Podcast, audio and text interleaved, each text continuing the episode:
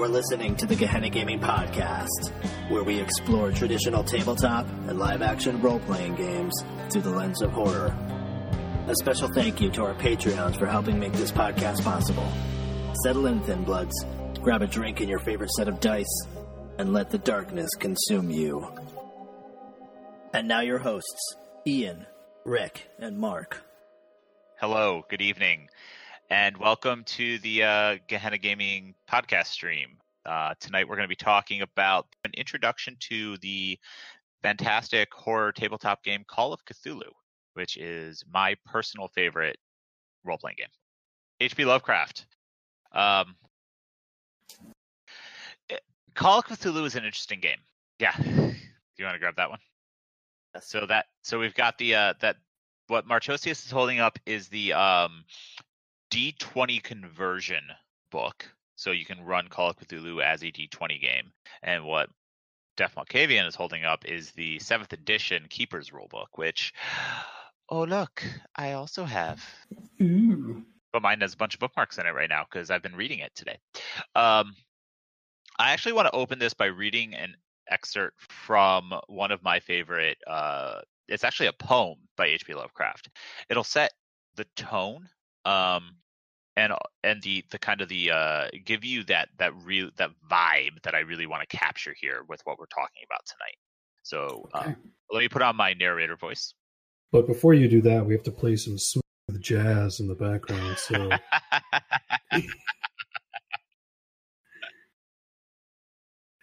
What's the name of the poem? uh, the po- it's Nyarlathotep. ah, who's Um, made a uh, appearance in Providence? Not yet. Um, my cat's also going to rub his face on the book if I let him. I'm going to actually read the end of the prose poem. So if if you don't want spoilers, I guess mute me for a minute. But narrator voice. Ooh. Screaming sentient, dumbly delirious, only the gods that were were can tell. A sickened, sensitive shadow writhing in hands that are not hands, and whirled blindly past ghastly midnights of rotting creation, corpses of dead worlds with sores that were cities, charnel wind that brush the pallid stars and make them flicker low. Beyond the world's vague ghosts of monstrous things, half seen columns of unsanctified temples that rest on nameless rocks beneath space and reach up to dizzy vacua above the spheres of light and darkness.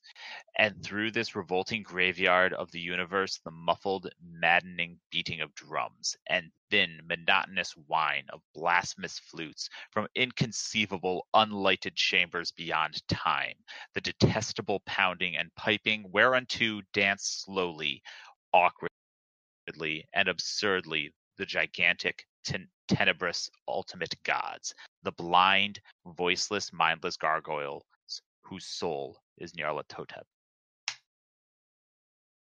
I really hope me snapping that book close caught on my mic.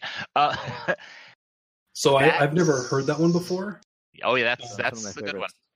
You know, It's one of because my I just I just started reading his actual works, but uh, Mhm. you know, much like the other episode where we read the beginning of Cult, it uh, it brings you somewhere awesome. That's that's why I wanted to read it. Um, Yeah.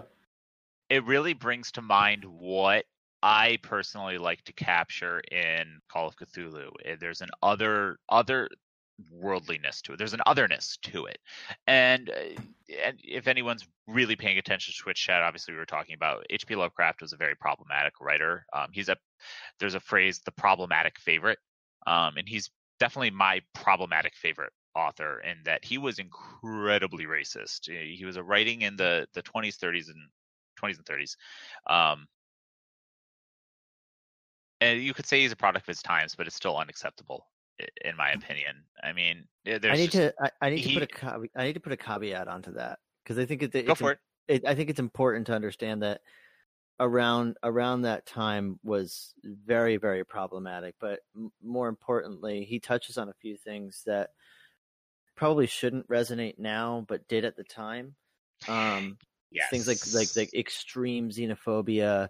There was around the time that the uh, King Tut's tomb was being cracked open, so there was Yep. a lot of fear of other cultures, and there Yep. was a lot more of a, especially in New England, um, there was a lot more of a, a, a hyper religious, um, hyper Christian um, kind of feeling that that anything that wasn't of um, the, the particular worldview. Right. It, Yep. it, was very different and bad. Um, I think it, Yep. that now there, there needs to be a little bit of cultural relativism um, and an understanding that he, if he was writing the same stuff today, it would be extremely offensive and and it would not resonate with us. But Right. he's so ingrained into our culture um, with with Cthulhu. I mean, there's Cthulhu plushes and everything else. Um, Right. That I, I think that it's important to to just take a second and appreciate that though there are prob- problematic aspects of Lovecraft, um, that doesn't mean that you need to throw the baby out with the bathwater. Ex- exactly. Um, to that point, he may have had problematic viewpoints that I certainly do not agree with in any way, shape, or form. Anyone who knows me can elaborate on that. I'm not going to right Yeah. now. Um, without being the way he was, we wouldn't have gotten the type of horror that we got. He invented an entire genre of horror. Cosmic horror wouldn't exist without Lovecraft. It just wouldn't. No one else wrote in that way before him. And he inspired generations of writers, many of whom have become more uh, popular than he was. Neil And is Gaiman, that- Stephen King. Neil yeah. Gaiman, Stephen King, Clive Barker, et cetera, et cetera, et cetera. Yeah. He, his fear, his xenophobia is what inspired those stories. So while I don't, I don't, you know, it's not a good thing. It inspired something that we can learn from. And um, you know, not being super familiar or uh, having read more than a couple of his short stories, although I endeavor to read them all, I so far have not seen any of his political or um, more problematic views It doesn't. cross over into his work range. The uh, the only one it comes out very clearly in is Horror of Red Hook. Okay. Um, that's the only one that it really comes out in. Innsmouth, Innsmouth too. Uh, horror. Uh, the, was it the um? yes, Innsmouth. It, it does come out in um, Shadow over Innsmouth. Thank you. Shadow over Innsmouth. Yeah, it's it's particularly the way that he has certain descriptions is, i I think there's a couple of terms that are pretty offensive that he utilizes that weren't offensive at the time. Um, Yeah. especially with the descriptions of that Innsmouth look that I think he Yep. says over and over again. Yeah. Mhm. um, but it, it's the you utilizing the analog of you know otherworldly you know gods that have come here long ago to you know enslave the earth or destroy the earth and there are groups of people that are coming together under cloak and dagger to worship these things and and yeah, you know welcome in the apocalypse. Like those are all analogs to you know fear of other cultures and and fear of people that are different from you. Um and where the inspiration comes from is not a good place. Um but the result is is interesting. And i Oh, yeah. think when you take it quite literally especially with call of cthulhu of actual alien creatures that are taking over it's pretty it's pretty interesting um Oh yeah, yeah. It's definitely it's it has an interesting flavor to it. I think that it's hard for me to put this into words that I want to say. Well, I feel like you guys um, are obviously extremely knowledgeable about the man and the passion of his uh, writing, and aware and knowledgeable that he was a flawed person. Um, I think the point's really been made. Um, I mean, we could no, I'm, I'm not saying That bucket me to saying, let's let's, move let's on. move on Well, yeah yes, yes, and no, because we could have an entire podcast about Lovecraft Oh, yeah. as a person, um, and it would be valid because he is an interesting yet controversial, uh, brilliant, flawed human being. Um, yes. And you know, we can talk about this as long as you want. I don't mind, but uh, we do But have a, a role playing game to look into. I'm sorry. Uh, Oh, yeah, you're right. You're right. Um, we we will actually have that podcast at some point. I would like to expound on some of the things. Yeah, that- and I think you guys made some fantastic points about uh, throwing the taking the baby, not throwing out yeah, Not, yeah. it- bathwater with um, any with the banana. I watched that, so I'm just gonna say silly things now. don't th- don't throw the baby out with the pineapple. Um, so Call of Cthulhu. Call of Cthulhu is a tabletop role playing game uh, invented in 1981 by Sandy Petersen, published by Chaosium.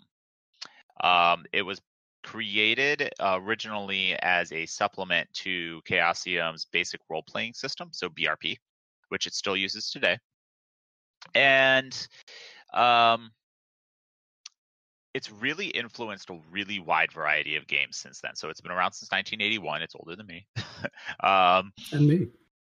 and the, since then it has a lot of offshoots. So you have the original Call of Cthulhu, which recent, uh, about two years ago entered its seventh edition. Um, and since then, it's inspired uh, a bunch of settings and additional rule sets like Delta Green, Cthulhu Now, uh, Cthulhu by Gaslight, the D20 conversion that Marchosius has behind him, um, uh, Pulp Cthulhu. Uh, there's a lot of them. Um, it's also been adapted into a bunch of uh, other mediums like video games. Uh, the more most recently, we had the Call of Cthulhu game by Cyanide, as well as Sinking City. Um, there was a Cthulhu Call of Cthulhu Dark Corners of the Earth game, which is based on Shadow over Innsmouth, like we mentioned earlier. Uh, that came out in the late 90s, early two, early 2000s, and it's very buggy, but it's a fun game. I might play it on stream sometime if I can get it to actually work. um, then, then there's Bucky- also yes. Mo- Modiphius's game. oh no, we lost. Oh, I hit the wrong button. I'll be right back. Well, our cameras are a little screwed up for a minute. Sorry about that, folks. But uh, yeah, um, the mod- oh yeah, yeah, yeah, yeah. That's um, uh, uh, Cthulhu Octone. Cthulhu Octon as well. Um, and then, of course, there's a bunch of board games and card games that have come out. There's a Call of Cthulhu card game. There's the ever popular Arkham Horror board game that people have seen. Um, and then, of course, Sandy Petersen has his own game that he's published, uh, Cthulhu Wars, which is an incredibly expensive game if you haven't seen it, but it's a good one. Heard of Um, welcome back, Def, Def Malkavian. You know, you talked about some Eldritch horror stuff, and I just went mad for a minute. Thankfully, you popped back up in the proper position for our camera placement. Um, so yeah, uh, Call of Cthulhu utilizes the basic role-playing system, which, with the addition of a sanity system, and with seventh edition, the addition of a luck system, and then it, so the basic. I'll go briefly on this because I could dive into BRP a lot because I actually it's my favorite dice mechanics. But um, it uses a percentile, so a D100 system. You roll two D10s, um, and you basically use that for all of your rolls except for damage rolls on attacks.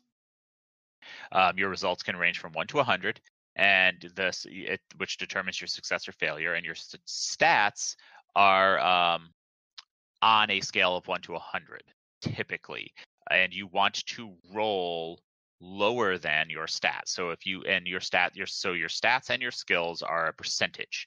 Um, so if you have a art stat um, and you have 75 in it, you have a 75% chance of succeeding. So if you roll your dice and it's under 75, you succeed. So eh, you want low is good, which is the reverse of Right. a lot of other systems, except for when you're rolling damage, and then high is good, which is a little confusing, but we'll touch on that later. Um, that's another stream. Um, and then there's there's uh, critical success and critical failure. So if you roll like a one to something, it's a critical success, and if you roll 96 to 100, it's a critical failure. And then there's bad effects and good effects that happen based on that. Um, it's like one to one to 15. Sorry, one to 15 is a critical. So most of your stats, you have a baseline of 15. Um, so that's that's that's pretty much the the basis. Um, the only skills that I would touch on beyond that is you have a uh, skill called Mythos rating, Mhm.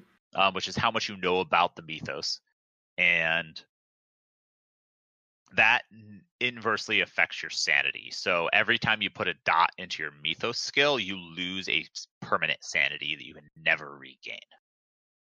Um, and then sanity is rolled the same way. So you start off with a, a 99 sanity, and then as you get points in mythos, that goes down. Um, you can also lose sanity from witnessing different horrific things. You could start with a slightly lower sanity for certain benefits, and then seventh edition added a luck system, which works. It's interesting. Um, I would I, I would be, L U X or L U C K like luck.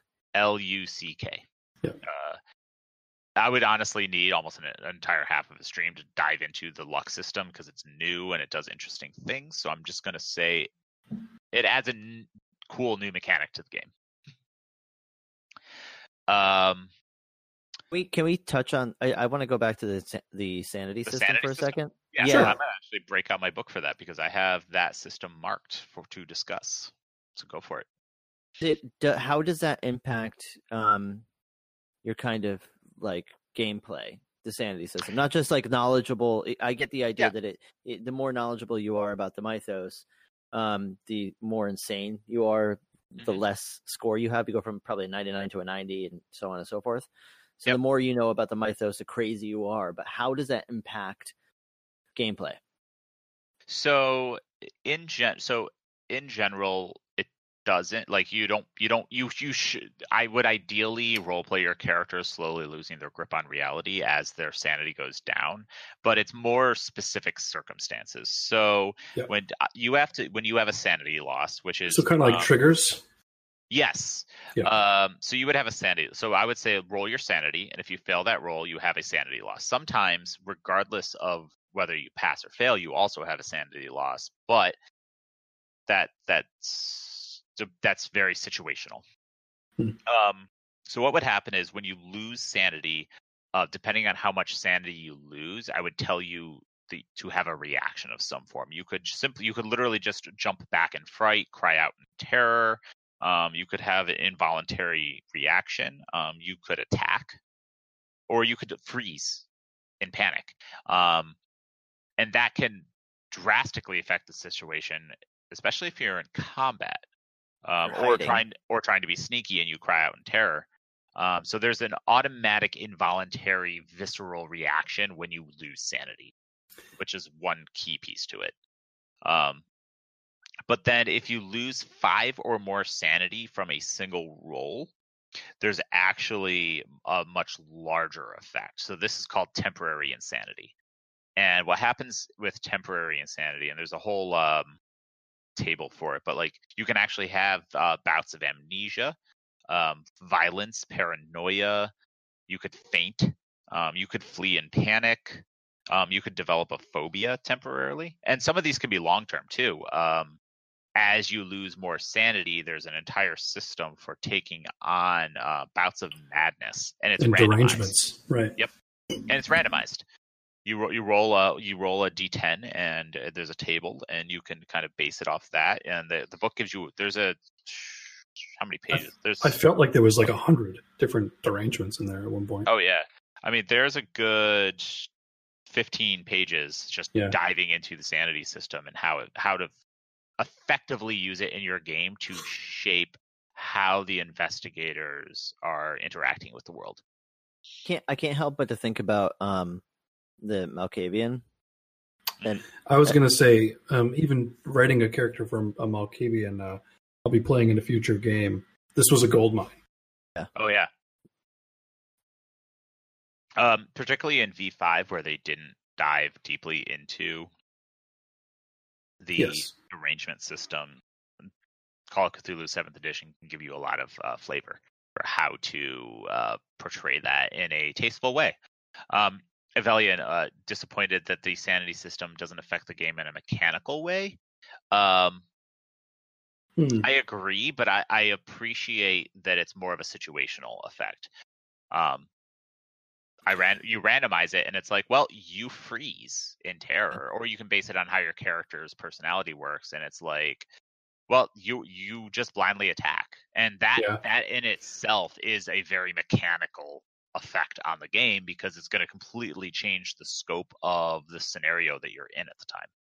Yeah, sure. Yeah. Like you're you're with your you're with a group that's investigating, you know, something that's going on. I don't know. Let's just say you go to the docks. Let's be cliche about it. You you go to the docks and you're investigating, you know, some kind of stone or or trying to get to uh, the guy that lives in the, the boathouse or what have you, um, and there's some kind of strange creature that's that's inside of the boat, and instead of running, you go to attack it when you essentially didn't want to, and it, this thing could Yep. overpower you. I mean, like that; those types of things can probably happen with this.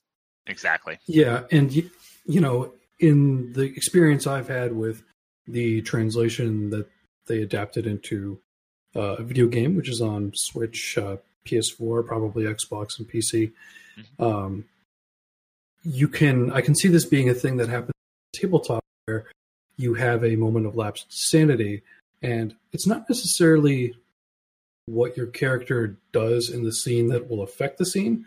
Sometimes that character can all of a sudden live um, a moment in time in their head that seems to span a very long time, which you've seen in um, at least some of the Lovecraftian writings I've read, like um, Yep. Dagon, where Yeah. he's in a bad situation. Suddenly he's in a fantasy world in a landscape that's completely alien with structures that were made um, carved into mountains dedicated to old gods and things you know? And uh, next thing you know you wake up and you're in a taxi. You have no idea how you've gotten yep. and um, the person who's driving it has like one eye and he's staring at you the entire time he's driving but he's not hitting anything. And it's those are the kind of things where you are having an issue with your sanity in the way that you no longer perceive reality in the way everyone else does. The Yep. storyteller is now taking you on a bizarre wild ride that your player character's mind is generating or perhaps something from beyond your mind is generating to either inspire you into more madness or who knows? Uh, you can have as much fun with that as you want. Um, you could be in a grocery store as a character have a moment of sanity where you just fail on a simple check you're doing an investigating you're trying to pick the best brand of tuna fish you pick Yep. up a packet it's got charlie the tuna on it next thing you know it reminds you of one of these fish guys that you punched in the face at the docks when you were trying to find Billy Sue, the little girl who went missing. your private eye. That Charlie the tuna looks like one of those fishmen. And next thing you know, you're having a full on freak out panic attack in aisle two. And uh, oh boy, here come the feds. Yep. Exactly. That's really, it, it really kind of plays uh, PTSD a little bit. hmm which is really I, I think it's really interesting. I mean, that's one of the big things is that you know that fear of slowly losing your mind, um, but also putting you in putting you in this kind of uh, a system of fear. Uh, it, it's very cool. It's great. No, it's fantastic. It's a really good system. Um, and it's it's inspired a lot of additional supplements. I mean, uh, Call of Cthulhu's been around for a really long time, um, and there's some really famous supplements and scenarios developed for it, like uh, uh, the Dreamlands, Delta on the Orient Express. Well, that's Del- Delta Green's an entirely separate game almost. Um, Yeah. It's more of like a military uh, government experience. It's like a. Vietnam War thing, right? A Um, it could be Vietnam. You could make it more of like a um, modern. Yeah. What's the what were the government experiment experiments? MK Ultra. MK. You can make it more of like an MK Ultra style Yeah. game. Um, no, I'm, I'm, I'm thinking more like the uh, the scenarios that have been drafted for it. Like the there's game you can some of these scenarios take months to play, if not years. Um, Horror on the Ori- Orient Express, Masks of Nyarlathotep, which is my personal favorite. Beyond the Mountains of Madness, which plays on the the Lovecraft story um, The Mountains of Ah. Madness. at the Mountains of Madness, which is my personal favorite short story by him. Um, so there's really good material out there. Um, but before we really dive into the lore, uh, the the dice system itself, like like you, there's a, definitely ways to leverage the effects of sanity in the game. Um, I did want to go give a brief overview of the stats and the skills, like how the how the game is set up, like how you would build a character as well, because that that actually plays into how sanity works in the game. Um, anyone who's played any of the Call of Cthulhu board games or card games knows that like the character, the investigator you play, and the, the your job or your uh, career path kind of affects how what how your sanity balances. So Call of Cthulhu is kind of based on um, different. It's very different from Dungeons and Dragons or Vampire. So you're you have stats kind of like you do in Dungeons and Dragons: strength, constitution, size, dexterity, appearance, intelligence, power, and education. Power being kind of like willpower. Um, and all of those are based on a um, one to 100 scale for the players. And you kind of you you you roll them but they they're not as important as the skills. I'm not going to list all of the skills, obviously. Um, and then, uh, so you also have an occupation. So occupation is kind of like class. Um, it's also like the archetype archetype in cult. So you would pick your. Um, you could be an antiquarian. You could be an athlete. You could be an entertainer. Journalist. Journalist. Yep. A, uh, a librarian. A, a police detective. A uh, private can even be a- investigator. You can even be a cultist, if I recall. you can be you could be a you could be a zealot um, that's one of the Yes. listed ones so you could be a religious zealot you can be a cultist but that gets a little weird um the one thing Cultists in this in this game are kind of adversaries, right? yeah usually they're usually considered to be bad guys yeah um and for modern games you could be a hacker or so they have rules for both like the 1920s setting and the modern setting um, but your occupation affects how much money you start with and it also gives you a certain number of skill points to start with Yes. Um, and then it, there's general like character creation uh, assistance that they give you and equipment and things like that. But then it really just dives into assigning. So the character sheet is. Uh, oh, uh, sorry. One more thing I want to say is that uh, you select an age, and your age range actually affects your abilities. So it'll affect your stats and your skills, which is interesting. It's just the only system I've seen that really uses age as a meaningful um, stat Yes. but the character sheet gives you your stats. Um, you have a move rating. Uh, this is a game that definitely benefits from having miniatures and a map sometimes because there's a lot of moving around in co- when you when Call of Cthulhu is a game that you typically don't want to get into combat because you're probably going to die. But if you do, having miniatures and a map and a layout is incredibly helpful because then you can avoid dying for as long as possible. Uh, As as far as I understand, and I've only I've only played you know admittedly one Call of Cthulhu game, um, but as far as I understand, there's a lot of tangibles that are involved in this game that are different than other games. Um, a lot of people Oh, yeah. incorporate like printouts and letters and that kind of Yep. stuff. it's one of the it's one of the tabletop games that uses um, props more heavily than any other game. Um, for me, uh, at planning a Call of Cthulhu streamed game, that's actually been an interesting thing I'm trying to deal with because typically I would use props for Call of Cthulhu. I would use, you know, when you find a letter from a, cul- a cultist wrote to another, I would give you the letter, um, or maybe you find like a ceremonial item. So trying to figure out how to translate that onto stream is interesting because I don't want to just like hold it up and show it. That's weird. Um, but like then like how do do I use roll twenty or do I use another system? So, You know, I- screen screen share of graphics or something. yeah, Or you could put a link to a uh, Dropbox that's just for the show for people to Mhm. download the PDF that was handed out and they could see it for themselves. That'd be kind of cool. Yeah. Eh, So th- that that is an interesting factor of the game because I love, uh, you know, um, Vampire to me is very much theater of the mind. Call of Cthulhu is very much a dinner theater. Um, I like to hand things out. I like to pass them around and show you the props and the letters that were handed out, and I use all those physical items. So I believe it was um uh who was it from Jackalope that that put together this this really impressive Matthew Webb? Matt Webb, it might have been Matthew Webb that put together this really impressive um like Call of Cthulhu um uh, Necronomicon. that was Matt Webb. Yeah, Yeah, that looked yeah. awesome. anything leatherworking is probably Matt Webb. Yeah, it, it was amazing. It was, it was beautiful. Um, so so yeah, there's a lot of tangibles in Call of Cthulhu, um, but there's I- also go ahead. I was gonna say I love um you know, it's easy to get off the track of um you know, people who are not as familiar with Lovecraft or Yep. tabletop role playing games.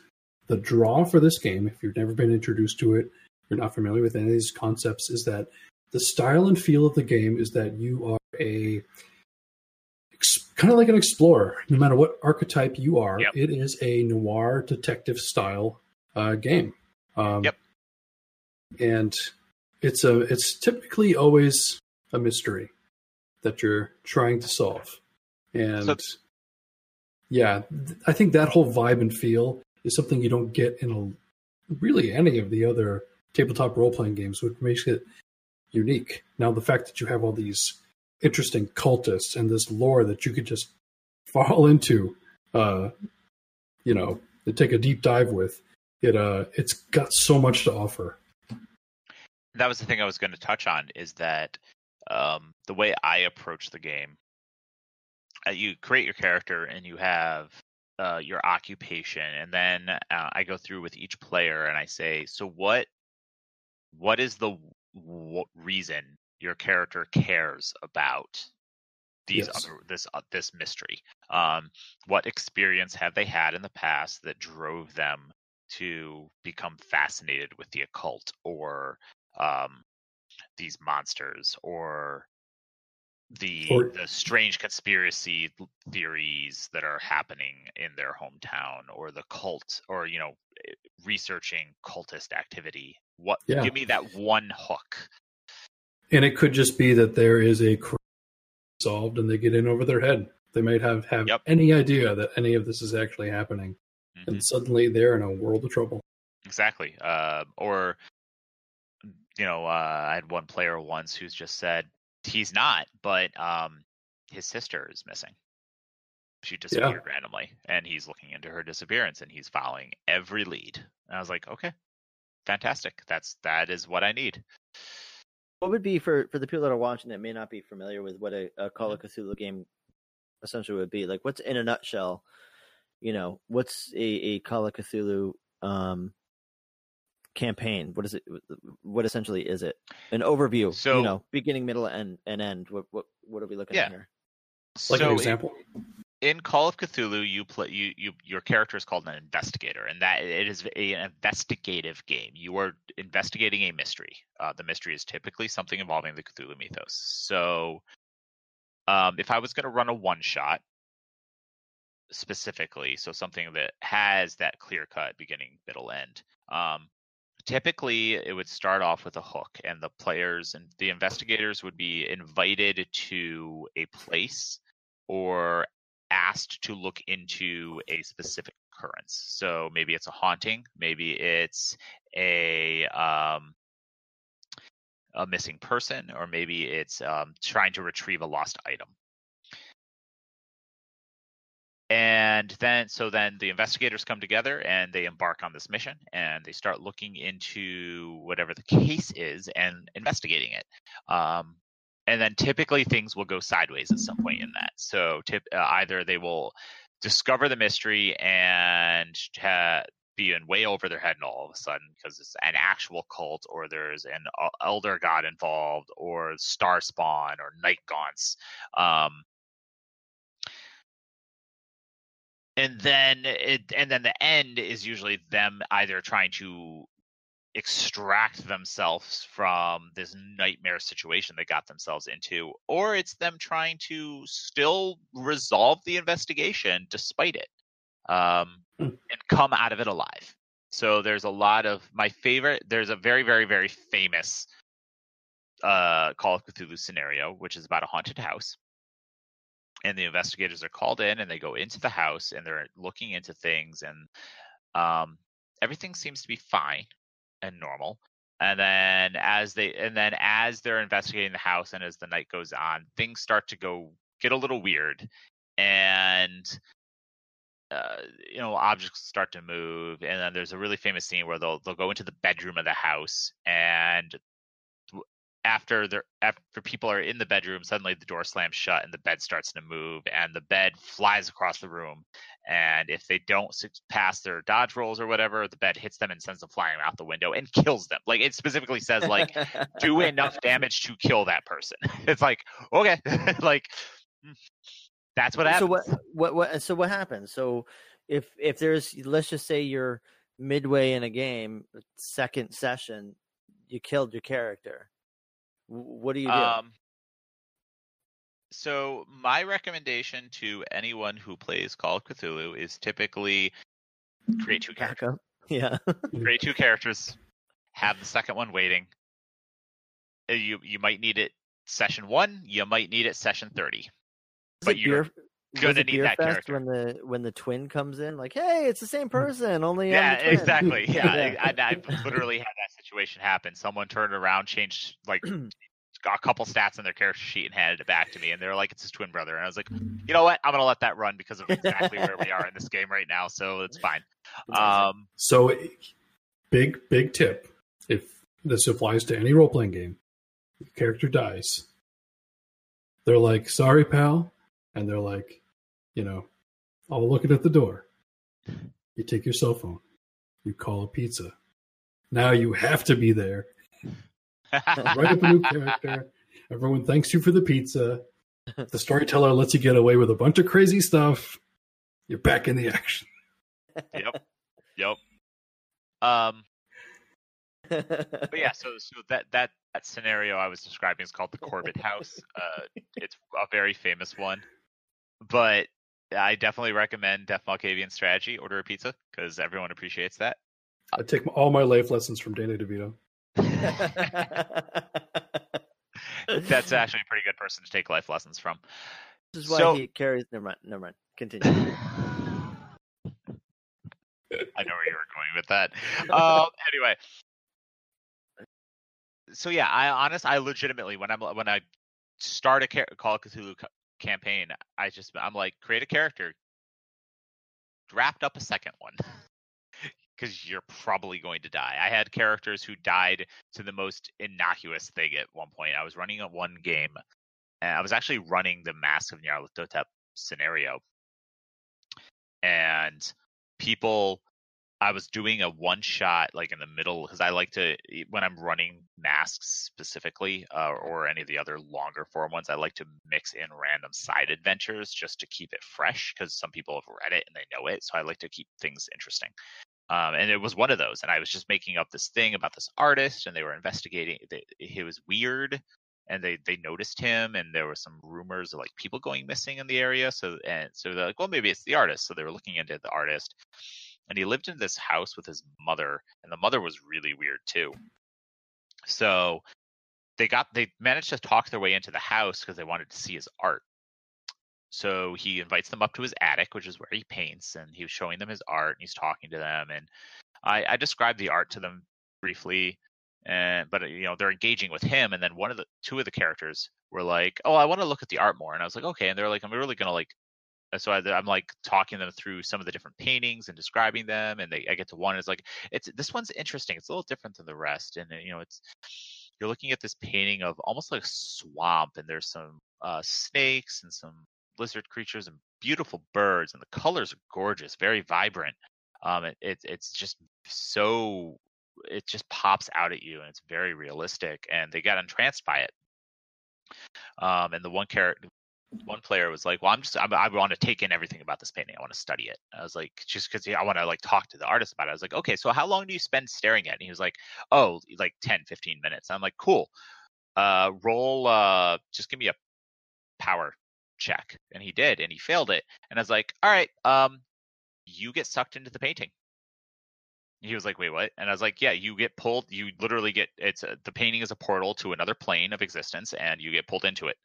He was like, "Oh shit, how do I get back?" And I was like, "Oh," "So I start describing the scene. He's in the swamp now, and I describe everything to him, and he's like, "All right, so I like, is there a portal? Is there an- another portal that I can go through?" And I was like, "You don't see anything." That's Like, so- amazing. So How what about happens? paint a picture of where you were? Uh, so I, I basically like you can what you wander around for months, uh, you know, surviving off the land as well as you can, and you can't find mm-hmm. anything. And he died. Like I was like, like I described it in like five minutes, but I was like, your character is dead. He's trapped there and he's dead. And they were like, what the hell? And I was like, it's not a it's not a hard roll to pass. He just happened to phenomenally fail it, and I was like, you're dead. Sorry. So Roll out gonna- that new character. I thought you were going to take it and have him play the rest of the game in the painting world where everybody I- else is actually like playing the adventure. I offered. I was like, I will play it out and see how long you survive if you want. And he's like, Nah, I want to play a new character. he was like, uh, he like pulled out his new character sheet and he was like, introduce me when it's convenient. And I was like, all right, I will do that. That's the thing. Like, I mean, the thing about Call of Cthulhu and other games like this um, that are brutal to the PC, if the PC's brutal with it, um, like Vampire, you know, obviously there's some some STs that'll kill your character, but for Yeah. the most part, you can kind of expect your character to probably not die if you don't, you know, completely fuck up. But with with yeah, Call it of depends on the Cthulhu, but absolutely. we Call of Cthulhu, mortality is a big part of this game. Oh yeah. Well, I mean, one thing that's cool in tabletop role playing games is if you die, if you have a really cool death, kind of worth it. it's absolutely worth it. So I could I could think of a really good example from a V twenty game we played it. can you? Oh yeah, it was a it was a badass death. Well, kind of. It was just very hand waved. Yeah, I'd love to get into that sometime. That's a fun story. yeah, I'd like to I'd like to actually play that character again. You Anyway. have. I have as an NPC. Um. So Call of Cthulhu. back to Call of Cthulhu, not vampire. Um, the lore. So I'm gonna I'm gonna try to truncate this. We we we are running a little short on time this evening, but so Call of Cthulhu is based on the work of H.P. Lovecraft, um, but it's also very heavily inspired by other writers that helped shape the Cthulhu mythos over the decades. Um, August Derleth, Robert Bloch, Clark Ashton Smith, Robert E. Howard, who is famous for Conan the Barbarian, but he was actually a friend of H.P. Lovecraft. Um, Frank Belknap Long, Fritz Leiber, Stephen King, Alan Moore, Clive Barker. They've all contributed to the Cthulhu mythos in their own way. Um, and that's one thing that's very impressive about the the legacy of H.P. Lovecraft that is that he really developed this concept, and then other authors, with his permission, just ran with it. especially with Clark Ashton Smith. I mean, that's one of the things that Lovecraft did is created seeds of stories, um, seeds of lore, Yep. and it, he wasn't as. And if you haven't read H.P. Lovecraft, you'd think it would be you know long, arduous pages of descriptions of these you know like tentacled creatures. Um, a lot of that was from Clark Ashton horror. Smith. What's that? no, he was more like indescribable horror. Yeah, yeah. yeah, especially like like the unnameable is is the best example of like I can't quite Yeah. explain it, but it was scary and dark and I couldn't see. but like Clark Ashton Smith really took and added a complexity to the Cthulhu mythos that Mm-hmm. included, you know, um, the whole elements of different, you know, different uh, factions of gods that equated to Oh, yeah. different elements and everything else. But like a lot of the, you know, uh, ah, gosh, who who is who is that writer? Um, it was years years later. Um, I'm pretty sure he did. Uh, oh gosh, the it's like the Cthulhu um, Sherlock Holmes stories. Neil Gaiman. The Study in Yep, yep. Emerald. That was Neil Gaiman. Yeah. Yeah, and but it was that was like very deep into like detailing Mhm. some of the the insane monsters and everything else. But like Lovecraft took a seed that so many different writers ran with. I mean, even pe- Yep. even Poppy Z. Brite has a really cool story that that feels very very Lovecraftian. That that gets Oh, yeah. really deep um, Yeah. into the descriptions. But but like Lovecraft kind of was like, okay, here's a framework, and here's some some seeds and some interesting things that you could kind of take with it. And Mhm. all these writers kind of took it and made it their own. Yeah, exactly. And that's Which is that. really the best thing about being a storyteller who is able to give that kind of gift to the world. Um, Exactly. you know, Here, here, here are the seeds. I want to watch what you do with it. Yeah. Um, and then there, there's a lot of uh, contemporary authors who have done fantastic work with H.P. Lovecraft's work. Uh, for example, um, we uh, we obviously touched on how he's a problematic writer and he's a bit racist.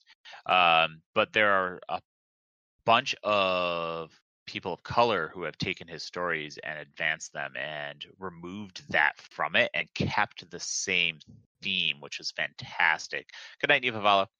Um, the, uh, the Ballad of Black Tom, um, who I'm actually blanking on the author's name right now, and I feel bad about that, is a fantastic short story. Um, and then there's also Lovecraft Country that's being adapted into a movie by uh, who who made Get Out?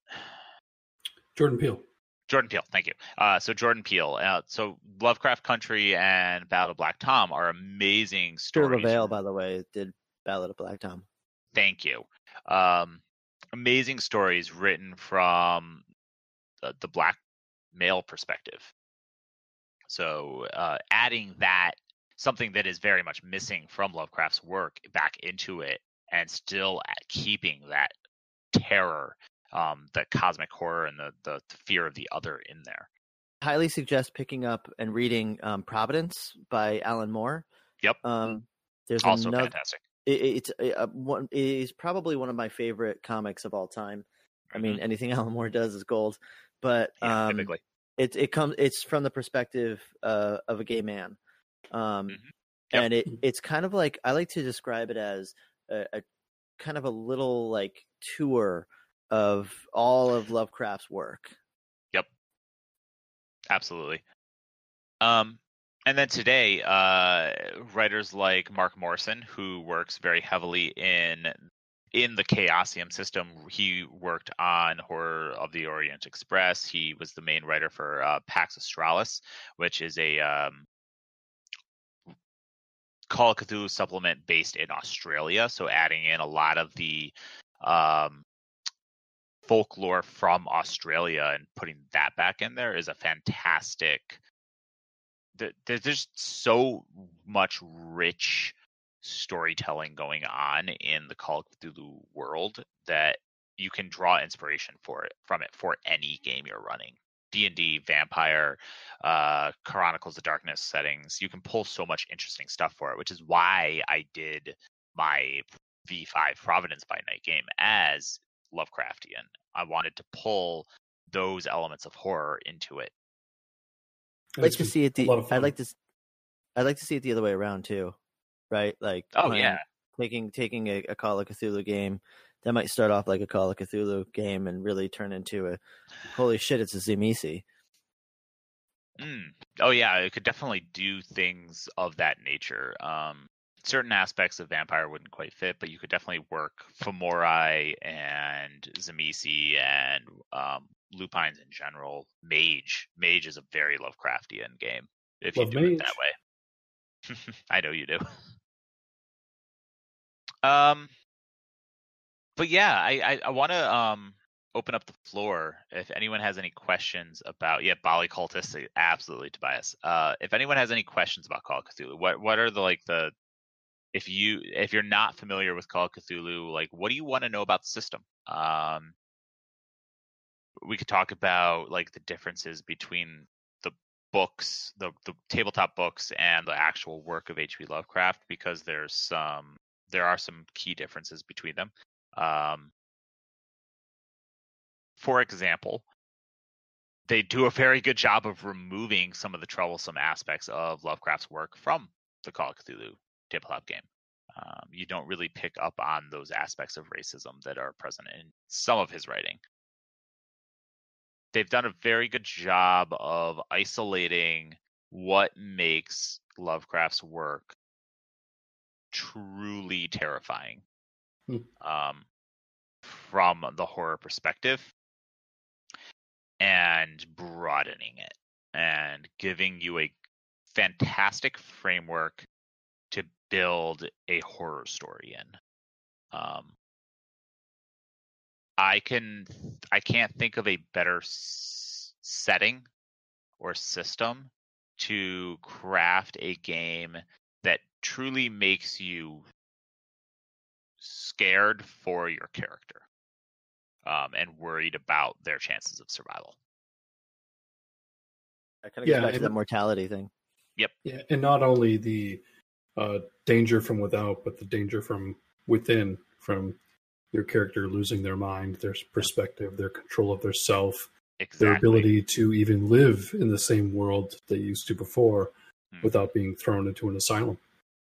Exactly, and that's that's something we didn't touch on is like what happens when your character drops to you know zero sanity. Um, it's kind of like humanity in Vampire. When you drop to zero humanity, you lose control of your character. Your character becomes a wight, and they're no longer a vampire. They're a just Beast. uncontrollable Yeah. beast. And you literally, the, as a storyteller, you take the player's character sheet and you say, "I'm sorry, your character is going to be put down. They're going to probably go on a rampage and kill as many people as possible, and then someone is going to kill them." Um, and you could, you should, you should play that out. But effectively, that's what happens. Um, it's similar in Call of Cthulhu when you reach zero sanity. Your character either goes mad and goes on a rampage and then is killed, or um, kills himself, or it, any number of terrible things happens to them. But they turn into that that axe murderer from uh, In the Mouth of Madness. yep, Have you read? but eff- effectively, have you have you read Sutter Cane? I love that movie. Um, but effectively, that character story is done Yeah. at that point.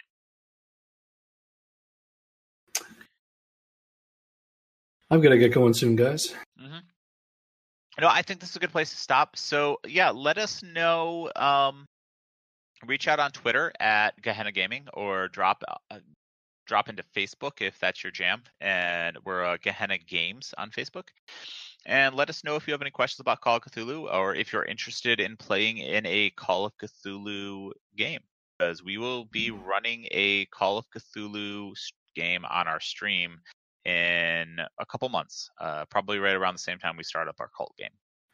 I will be running a very, very unique Call of Cthulhu campaign. Let me just say it that way. Um, so if you're if you or just if you have questions and want to know more about it, I'd, I'd love to chat with you about it. It's a very very personal game for me. I I'm very passionate about Call of Cthulhu. I will talk about it. I would I, if my job was to work for Chaosium. pff, I don't even care if I they paid me like a dollar a day. Um, um, but or hop into our Discord. Uh, you can. I'm gonna drop the link in here now, but you can pop into Discord and chat with us about Call of Cthulhu to your heart's content. I'd be happy to answer any questions you have about it, or um, give you ideas if you do run Call of Cthulhu games. But that is it for us tonight. Rest well. Have a good night, guys. Thanks for tuning in. Thank you for listening to the Gehenna Gaming Podcast. Your attention has been noted. You can find us online at GehennaGaming.com, on Twitter at Gehenna Gaming, twitch.tv slash Gehenna Gaming, and patreon.com slash Gehenna Gaming. And remember, Ia, ia, Cthulhu fhtagn.